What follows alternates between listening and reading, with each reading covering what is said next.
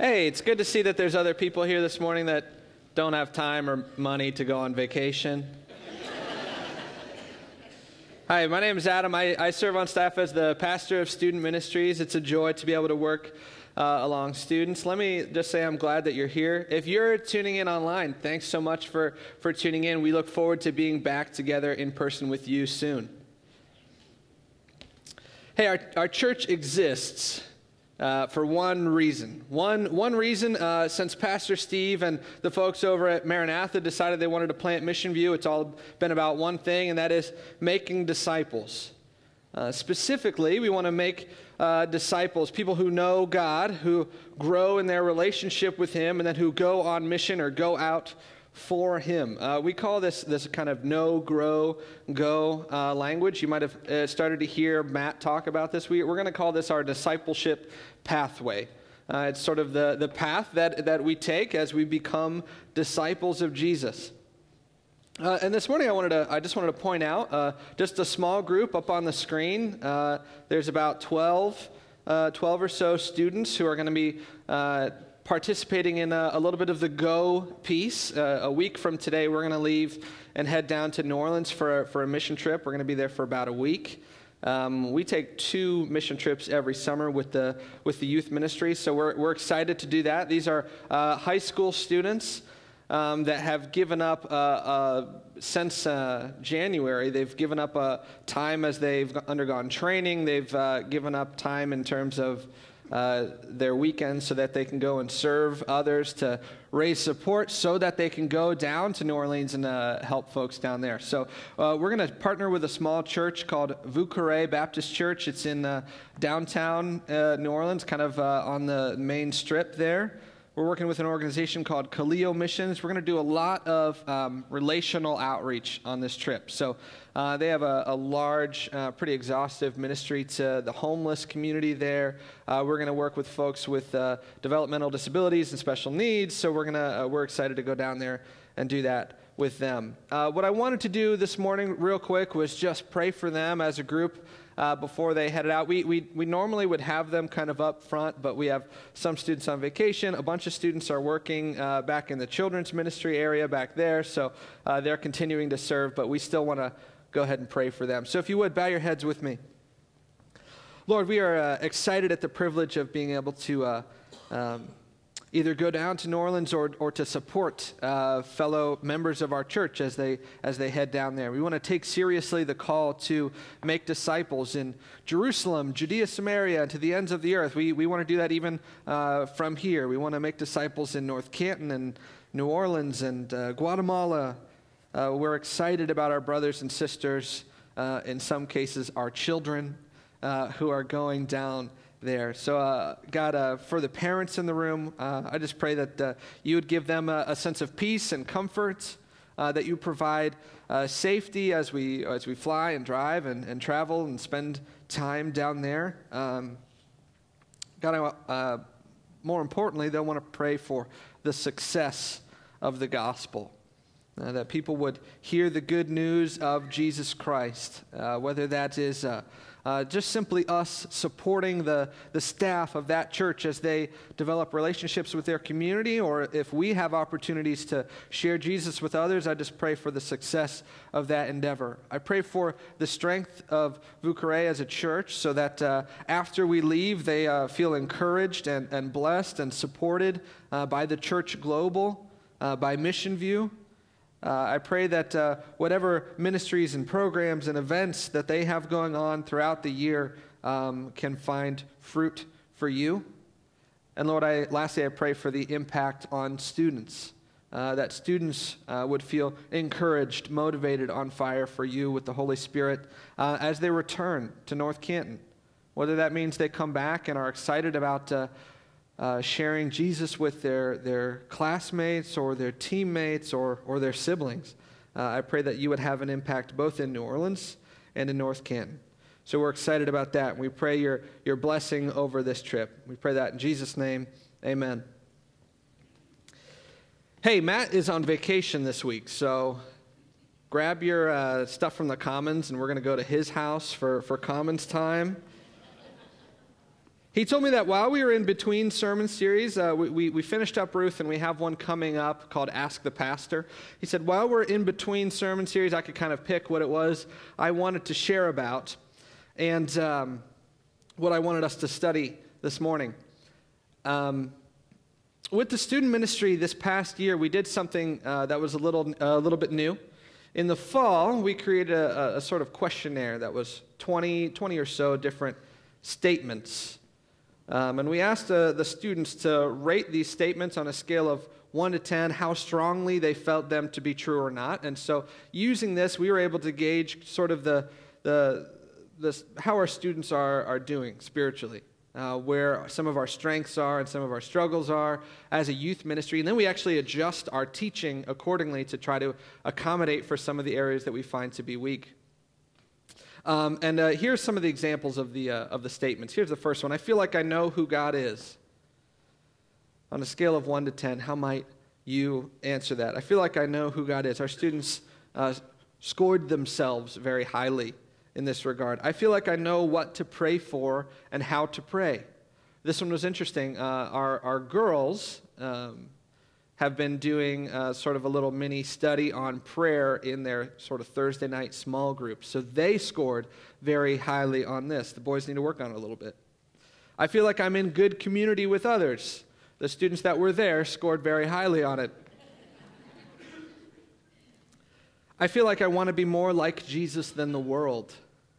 That was an interesting question. Uh, you had some students who scored themselves very highly on a lot of the intellectual side of uh, spirituality, knowing God is and uh, who God is, and knowing facts and information about God, but then might score themselves lowly on this one. Next one, I feel like I believe the whole Bible. It was interesting to see the difference between uh, seniors and sixth graders on this question. And some of the results were particularly interesting. What was most interesting to me, though, is by a long shot, the statement that students scored themselves the lowest on was this one I feel like I know what I am supposed to do with my life. And the reason I, I, I, wanted to use this as a sort of prompting question for this morning was because I feel like adults would answer the same way and score themselves very low. How would you respond to that? And it's, it's for everyone, too. It's not just uh, for uh, people who would profess to be Christians. It's a major question of mankind. And we, we have a few of those, right? Where did I, where did I come from? Why am I here? Or, or where am I going? What, what happens when I die? But also that, that middle piece. What am I supposed to do while I'm here? How am I supposed to live my life? Nobody likes know, not knowing what to do. Um, you might have had an experience where you tried to jump into a sport or a, a, board game and you didn't know the rules, and you had that one friend that's like, You'll pick it up, don't worry. And then you're scoring on the wrong team and going backwards around the Monopoly board or whatever. Uh, maybe we, we learn the wrong way. Generally, we don't like being the new person at work. There's stuff to figure out, there's a culture that you have to learn. Uh, generally, we don't like driving on the roads that are unfamiliar to us, they're less comfortable. For some of us, this, this sort of idea of what am I supposed to do confronts us in a much harsher way. With depression and anxiety, we, we wake up in the morning and our, our head comes off the pillow, and it's just, we let out a big sigh and, and think, what is the point of today? What am I supposed to do? And so, what I, I want to look at and study this morning is, is a concept that might seem a little strange. It's not love, but I think it's something that moves us towards love. It's not peace, but I think it moves us towards peace. It's not joy, but I think it moves us towards joy. And I hope to find the answer to what am I supposed to do in the word obedience? Obedience. That's what we're going to look at this morning. Obedience. I know it. I got to choose what I wanted to talk about, and this is what I chose. So I've got, I've got three questions that are going to help us with this topic. What is it? Obedience. What is it? Why do we need it? How do we do it? All right? What is it? Why do we need it? How do we do it? I'm going to pray and then we'll get into God's word. God, thank you for today. Uh, I pray that uh, as we study, as we read about your word, we would uh, come with open ears, open, open minds, open hearts to be ready to receive what it is that you have to tell us this morning. I pray that you would help us to become obedient to you. We pray that in Jesus' name. Amen. All right, go ahead and turn to Romans chapter 6, if you would. We're going to start in verse 15. Uh, while you're turning there, I want to give you a little bit of, of context about the author. And, and many of us will know this, and that's great. After Jesus' public ministry on earth, uh, Christianity began to spread. Uh, people were excited about the prospect of the Messiah, the Savior. People were sharing who Jesus was, what they witnessed him do, specifically after he was resurrected. Uh, but there were still opponents of Christianity, one of those being uh, a man named Saul. He was a sort of Jewish religious figurehead who vehemently opposed the gospel. So much so fact that uh, so much so he he rose to prominence and power as being uh, sort of a uh, chief executor, if you will, of believers. his job was to hunt down Christians that had spread and dispersed, pull them out of their homes, and then approve of their execution. He sort of sparked a persecution that caused believers to flee into the countryside. This is from Acts chapter 8. Uh, as they dispersed, they were called the diaspora, the dis- dispersed. And eventually, though, Saul has an encounter with Jesus. He's walking on the road and he, he meets Jesus, and Jesus says, Saul, why do you persecute me? And eventually, God tells him that he will be his chosen instrument to bring the gospel to Gentiles or to non Jewish folks. And Saul begins to go by Paul. Instead, he meets with Christian leaders. He studies under them. He undergoes this process of discipleship. He becomes an apostle. He goes and does missions work and goes along town to town and eventually writes two thirds of the New Testament. Uh, in a sense, Paul kind of goes along this know, grow, go path. And so the New Testament then is comprised of all sorts of different epistles or, or letters of Paul writing to churches, sometimes to discipline, sometimes to encourage, sometimes for practical things. Uh, now, Romans is one of the books where he gives a very uh, straightforward um, approach to the gospel. Uh, he's very direct. He says some things like this, leading up to our passage this morning. He says, For all have sinned and fall short of the glory of God. That's Romans chapter 3. Or he says, Therefore, since we have been justified by faith, we now have peace with God through our Lord Jesus Christ. That's Romans chapter 5. And he shares the gospel with them. The word gospel means good news. It's the good news that we are saved by Jesus, not not that we can do enough or be good enough or, or give enough or serve enough to get our way to heaven, but because God has come to us. We have a relationship with Him. So He shares the gospel with them. And then they, uh, he, he does it in the form of sort of rhetorical questions or hypothetical questions. He answers some things that they might be thinking of. Okay, there's this idea of, of grace that we get this unmerited, unearned favor from God. How does that, how does that work together with sin, though? Or how much should we pay attention to the sort of Old Testament law? And these are things that they might wonder. These are things that we would wonder. So if you've ever wondered things like that, you are in good company. And in essence, they're asking some of these how should I live questions. It's not a question of origin or, or destination, it's, it's right in the middle, it's practical. All right, and that's where we get to our passage. We're in Romans chapter 6, starting in verse 15. Paul asks, What then? Are we to sin because we're not under law anymore, but now under grace? By no means. Do you, know, do you not know that if you present yourselves to anyone as obedient slaves, you are slaves of the one whom you obey? either of sin, which leads to death, or of obedience, which leads to righteousness? Right, these are natural, prompting questions. The Romans might, might want to know since grace is this free gift of God, is it a big deal if I continue to go on sinning? Is it a big deal if I follow the law laid out in Scripture? And essentially, they're saying, hey, isn't a, a bigger, doesn't a bigger fall make grace look that much better? Um, many of us would, uh, uh, some of us know somebody who has a crazy story. uh, somebody who uh, was very, very far from God. Uh, there's a, there's a, a, really neat website called I Am Second. Uh, and it uh, is little video testimonies of uh, celebrities and, and folks that have been very far from God. And their stories are really cool because many of them lived lives that were as far from God as you could think of. And so they're asking this sort of question. It says, and Paul says, No, uh, but listen, you, you know you're a bunch of slaves, right? Do you, do you read that in there? He says, By no means. Oh, by the way, don't you know? Do you not know? Uh, I, first, I want to acknowledge that uh, our country has a terrible blotch on our, our record when it comes to uh, participating in race based slavery. So, what I want to point out here uh, is this word slave, the word slave that he uses. The Greek word is doulos, it means a bondservant. Uh, it can mean a variety of things. It can be slavery, it can be indentured servitude, it can be uh, willing service uh, to someone else.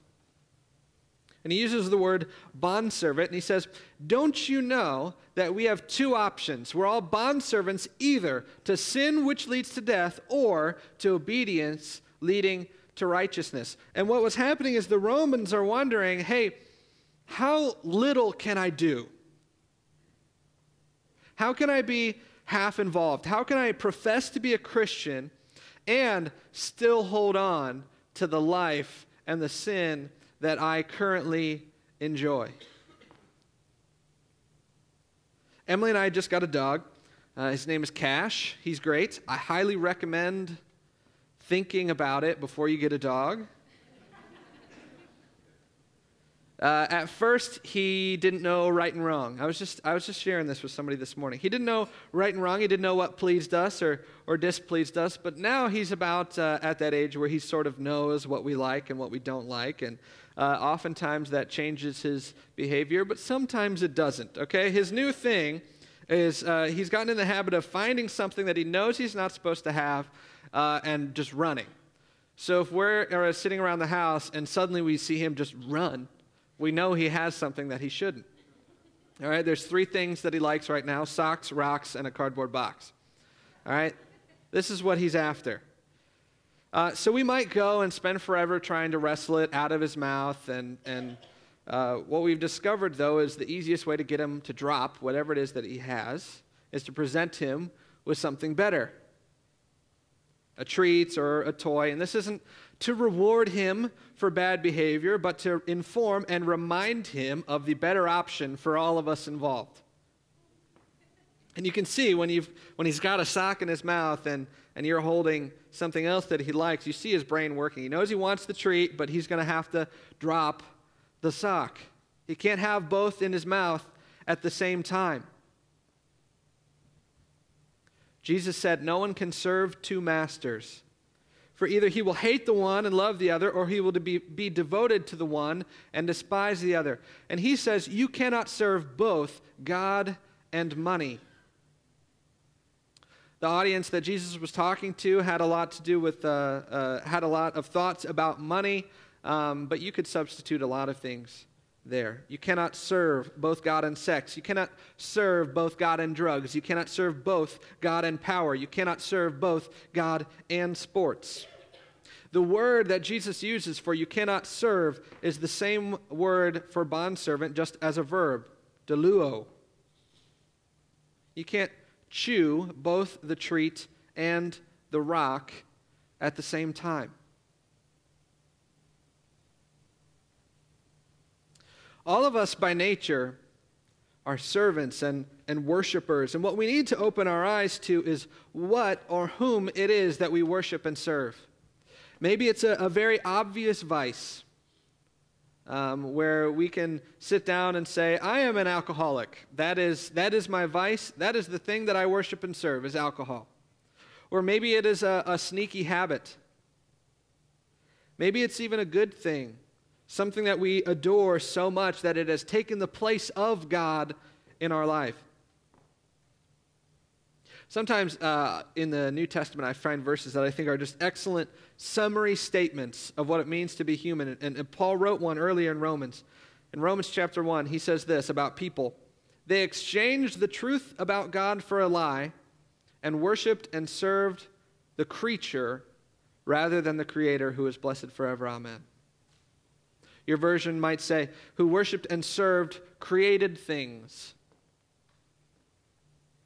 If you're in the room this morning and you are trying to get the best that God has to offer and the best that the world has to offer at the same time, you're missing it. You can't hold both the treat and the rock. If you're trying to serve and worship a created thing rather than the Creator, you're missing it. Obedience is pursuit of God in lieu of the world.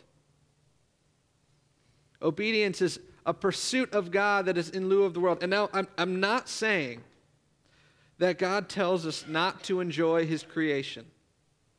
Okay? I'm not saying that, and we'll get to that in a second.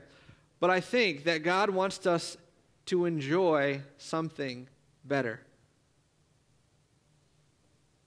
C.S. Lewis said this It would seem that our Lord finds our desires not too strong, but too weak. We are half hearted creatures fooling about with drink and sex and ambition when infinite joy is offered us. Like an ignorant child who wants to go on making mud pies in a slum because he cannot imagine what is meant by the offer of a holiday at sea, we are far too easily pleased. Are you far too easily pleased?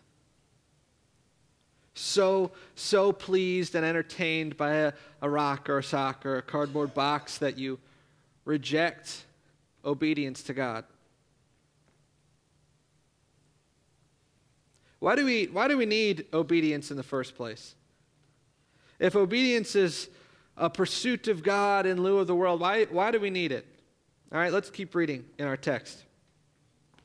But thanks be to God. By the way, whenever you whenever you come across a but in uh, in Scripture, something's about to go down. Ready? But thanks be to God. It is almost always when I do read uh, the term "but" in the New Testament that they go on to explain what it is that God has done. It's always until God steps in that things are a mess. But thanks be to God that you who were once slaves of sin have become obedient from the heart to the standard of teaching to which you were committed. And having been set free from sin, having become slaves of righteousness. I'm speaking in human terms because of your natural limitations. For just as you once presented your members as slaves to impurity and to lawlessness, leading to more lawlessness, so now present your members as slaves to righteousness, leading to sanctification. For when you were slaves of sin, you were free in regard to righteousness, but what fruit were you getting at that time from the things of which you are now ashamed? For the end of those things is death. But now that you have been set free from sin and have become slaves of God, the fruit you get leads to sanctification and its end, eternal life. For the wages of sin is death, but the free gift of God is eternal life in Christ Jesus our Lord.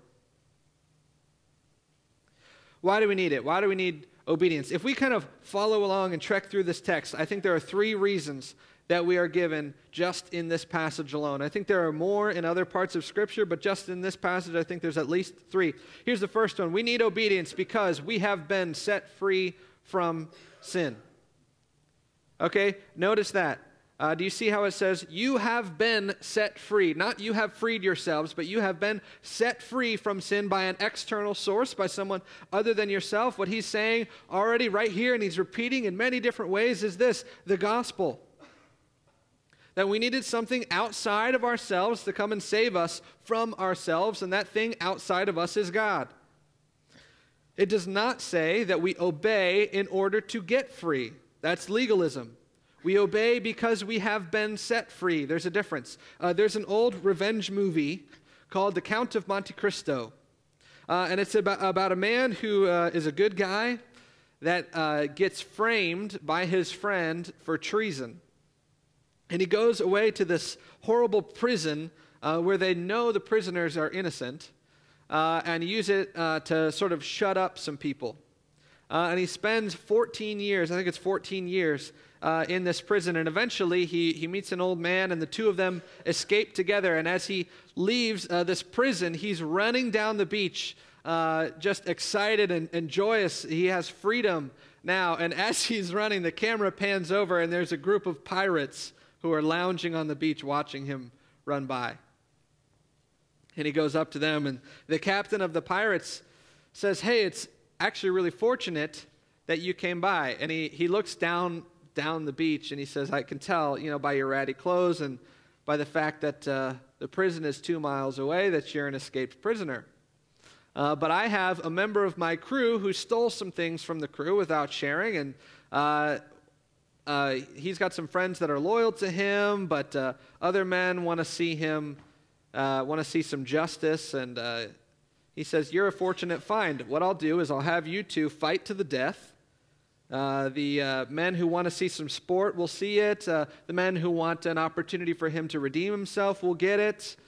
But, uh, you know, the winner gets to stay on the crew. And so uh, the, the main character, his name is Edmund, he says, uh, What if I refuse? And he says, Well, we'll just kill you both and we'll be a little short-handed. So ultimately, they decide to fight, and Edmund beats this guy in this fight. His name is Jacopo. Uh, and instead of killing him, he kind of sticks his knife in the side and convinces the captain to let them both live and have two skilled fighters on their crew. And Jacopo grabs Edmund and he looks at him and he says, he just says this I am your man forever. Grabs him on the back of the neck. I'm your man forever. Has anyone seen that movie? Yeah, a couple people. I am your man forever. Obedience is a response to being set free. Out of sheer love and gratitude for a God who has saved us, we respond in obedience to Him. And that's why Jesus says, If you love me, you will obey my commandments. If you love me, you will obey my commandments. All right, we need obedience because it is a response to having been set free from sin. All right, here's the second one. We need obedience because it leads to sanctification. All right, it's not uh, reactive, it's proactive. If the first one is reactive, this one's proactive. Sanctification means to be made holy. It means to become more like Jesus. Obedience makes us more like Jesus. And on one hand, that seems rather obvious. All right? It's like a, a child who puts on his dad's shoes. Uh, they, they love daddy and therefore want to be like daddy. And I would say that that is a true concept for many believers. Uh, that you respond in such gratitude and love and admiration for Jesus that you respond accordingly. But I do think that there is also a, a little bit of an inherent danger here, where sometimes we are likely to say, Once I love Jesus, then I'll obey. Once I appreciate the command, then I'll follow it. Once I align myself with this belief that God has, that's when I'll adhere to it. Some of us have been in that position. Especially when we butt up against hardship or, or persecution or, or ways that it will affect us, that is when we say, Well, I don't, I don't know if I appreciate what God says right here. I don't know if I appreciate what God says about sex or sexuality. I don't know if I appreciate quite yet what God says about money, so I'm going to hold on to it until I'm ready, and then I'll follow, and then I'll obey. But what if obedience came first? In this process of sanctification, one benefit of obedience is that it conquers the natural sinful desires of our souls to combat God and resist whatever it is He asks of us. There is absolute freedom in submission to the highest authority, and the highest authority is God. So, what I'm saying is that means when you can't keep going, in your marriage, that's when obedience kicks in. When you are suffering from a, a deep loss in your family and you're at, just at a loss for what it is to do, that's when obedience shines the brightest. When you're confused about why, why is it that God would say X, Y, or Z in Scripture, you can fall back on Him and trust in His authority in obedience. Let me give you an example. Uh, I was just talking to uh, a, a gentleman um, who expressed that he is sleeping with his girlfriend. And he, he says, he's like, I, I know that uh, this isn't what God wants of me right now. And I said to him, I said, you know, there's a lot of ways we can look at this topic. You know, we, we could talk about uh, the adverse effects that it will have on that relationship. We could talk about the, uh, the negative effects that it could have on your marriage when you do inevitably get married in the future, if you do, whether it's to, to her or to someone else. We could talk about some of these things. But what if instead we just talked about obedience? It's short and sweet and simple and freeing. It's saying, I, I, don't need to understand all the, the facts and all the consequences. I'm just going to listen. I'm just going to be still and know that He is God and I am not. There's joy in obedience. He can even go home at the end of the day and either say to himself, I was obedient to God in this, or I wasn't. And there's a lot of. Uh, power and joy and freedom in being able to say, I knew what God wanted just now, and I listened. Uh, Tim Keller is a uh, pastor and a preacher from uh, New York. And he talks about the difference between beauty and duty. Let me read something that he said in, an interview that I found uh, this week. He says, If I were completely sanctified, or if I were already made holy, we would only do what God said in His Word strictly out of our desire to please Him. We would never do it out of fear. We would never do it out of coercion. It would be only out of joy. That's how it ought to be. But the fact is that our hearts aren't right. So sometimes we have to do the right thing because we know we should. If you have an anger problem, ultimately, if you're a Christian, you have to say, Why do you get so angry? Maybe you get angry because of inferiority feelings. How do you deal with those inferiority feelings? You're going to have to use the gospel in your heart. You have to remind yourself of who you are. And in the end, the only way to overcome anger is to use the gospel in your heart until that insecurity is gone. However, if you have an anger problem and you want to pick up a rock and hit somebody in the head, and actually your heart isn't right, I still think you should not do that. Just because you might go to jail just because your family is going to be unhappy with you, just because God says no. In the long run, you should always do the right thing out of love for God and joy for God, but in the short run, very often you should use any means possible to do the right thing, which means tell yourself, I'll probably go to jail if I do that. Or God will be mad at me, which He will, by the way, if you do that.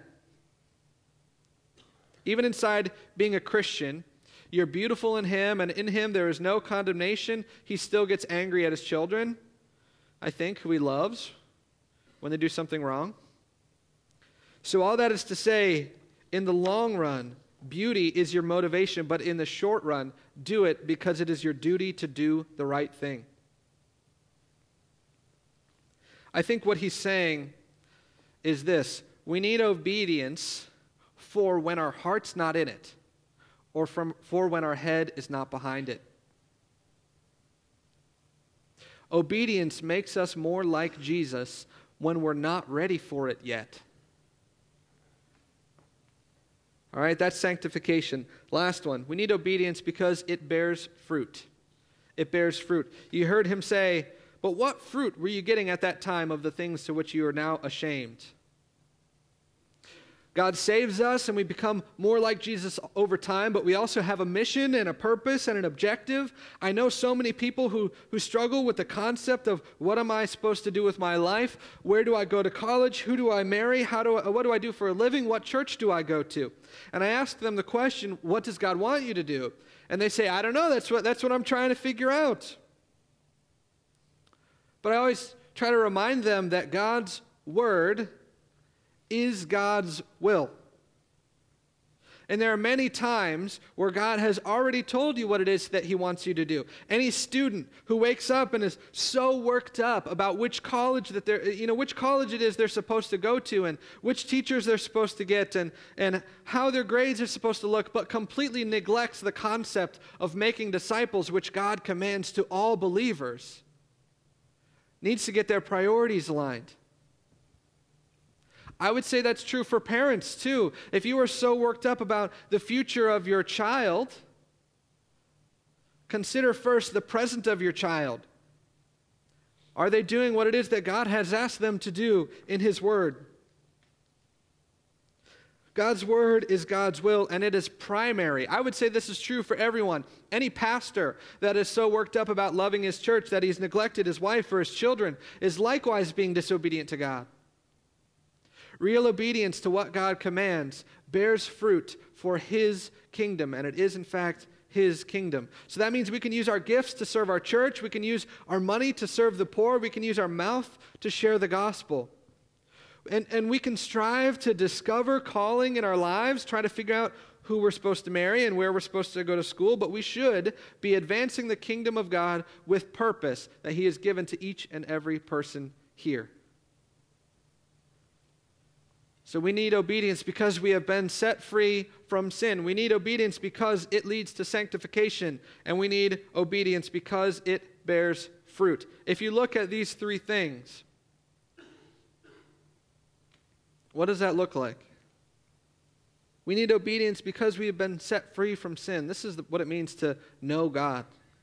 To be set free from sin and become a slave to righteousness, to become uh, like Jesus that's, that's what it means to know Him. Sanctification, the ongoing process of being more like God, is growing in Him. Bearing fruit is going for Him. It's know grow, go. This is our discipleship pathway at Mission View. And ultimately, we need obedience because it makes us into disciples. We need obedience because it makes us disciples of Jesus. All right, how do we do it? Okay, how do we do it? If that's okay, I'm on board so far. How do we do it? I want to bring us away from uh, Romans for just a minute. Remember how I said Saul was an opponent of God at first? He persecuted the church so much so that that Christian spread. Uh, this is really cool.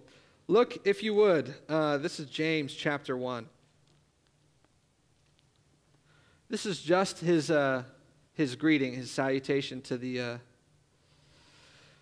to the people he's writing to. He says this James, a servant of God and of the Lord Jesus Christ, to the 12 tribes in the dispersion or the diaspora, the dispersed, persecuted Christians, greetings.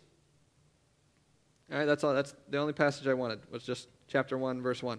What's so uh, special about that? The word greeting here, your, uh, your version might say rejoice. It's me, James, to all you who are being persecuted, who are afraid of being dragged out of your home and beheaded, rejoice. Which sounds crazy that he could open his letter like this until you see that the word servant that he calls himself is doulos, bondservant. James is a man who knew that being a bond servant could lead to rejoicing even in the midst of persecution, even in the midst of hardship. James understood that obedience is powerful. Obedience is powerful. So I've got three ways we can better obey God. Three ways we can be obedient. All right, here's the first one know the commands. Know the commands. James, later in this same letter, he says, Therefore, put away all filthiness and rampant wickedness, and receive with meekness the implanted word which is able to save your souls. But be doers of the word, not hearers only, deceiving yourselves. How can you obey God if you don't know what he says? Open your Bible. You're not, you're not going to be able to, to conjure up what you think are what God wants on your own. We are sinful, fallen people, and so that means that we will, in fact, do the opposite. Uh, we are going to start following and obeying and worshiping the created thing rather than the creator. That is part of what it means to be a fallen human being. The less we read of this book, the less we know. The less we read this book, the fewer commands of God we know. All right? So know the commands. Open up this book. Here's the second one trust the command giver.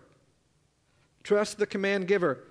Uh, Proverbs chapter 3 says this My son, do not forget my teaching, but let your heart keep my commandments. And then a few verses later, it says, Trust the Lord with all your heart, and do not lean on your own understanding. Uh, Emily and I, with, with our dog, uh, are kind of a learning a language to communicate. And we'll, we'll sit and talk about which words mean which things so that he can understand. Uh, and there are many times where he does something right and we reward him. And it's a little impractical to imagine that we would reward him for every right thing that he does all the time. All right? Uh, God blesses us when we obey him, that is true, but sometimes we don't always see it. Uh, Emily and I don't always readily have uh, a, a bone or a treat available for our dog. All right? But when he uh, goes running across the street, you can bet we're going to do what we can to command him to return back to us. Uh, we're communicating a language to him. And so, as we read God's word and we attempt to trust the command giver, we might not be immediately blessed in every single moment uh, when we finally adhere to God's strict commands. So, for example, in the case of the person that I just referenced, if what they need to do is break up with their girlfriend, that might not feel like an immediate blessing. But in the long run, they need to be trusting God. If you don't trust God and you're still trying to adhere and obey, but there's no trust, you are just going to, over time, get more and more frustrated. Obedience doesn't mean that you expect a reward, it means trusting the command giver even when blessing isn't visible at that particular moment. Obedience is immediate and active and aggressive, and trusting God trumps our feelings and how we might feel about a uh, particular situation at that time. So we need to know the commands, we need to trust the command giver, and then here's the last one help one another. Help one another. You've seen this before, Proverbs 27 17. Iron sharpens iron, and one man sharpens another. We can encourage one another to be obedient. In fact, we need one another to be reminded of this, to be obedient. The way that, uh, how that looks um, kind of varies. I would encourage people to have someone in their life who will remind you to obey God in any and every circumstance. Uh, that's a, a true friend. That's what it means to have somebody who is keeping you accountable to God, somebody who cares about sharing truth with you, not just what you want to hear, and, and doesn't, doesn't waver and, and sometimes give you the right thing and sometimes give you the wrong thing. I would encourage you to be part of a community men's ministry, women's ministry, community groups, the youth ministry. Be part of your church community. In fact, I would go so far as to say if you do not have other people sharpening you as iron sharpens iron, what it means is you are likely a blunt instrument for God. which sounds harsh. I know that people have reasons that they need to stay home and have reasons that they can't participate in all sorts of things, but if there is no one in your life sharpening you as iron sharpens iron, then you are probably a blunt, dull instrument, ineffective uh, as uh, for being used for the kingdom. Obedience is much more difficult to keep up without encouragement from others. All right? This is what we're supposed to do with our lives obey God. I say this as a, as a reminder to believers, and I say this as a call to unbelievers. Obedience is pursuing Him and not the world. We need obedience to be good disciples, and we can do it by hearing and heeding the commands of our God together. Let's pray. Lord, I, uh, we recognize that obedience isn't, isn't a fun topic. Uh, there are things that we uh, don't know to obey, there are things that we don't want to obey. But you are good. I pray that you would help us to trust you. Pray that you would help us to worship and serve you and not created things. I pray that uh, you would help us to be more like you uh, as we obey, so that when our heart's not in it or our head is not behind it, we can still be growing in our relationship with you. God, I pray that you would help us to hear and to heed the commands uh, that you give us in your word. We pray all of this in Jesus' name. Amen.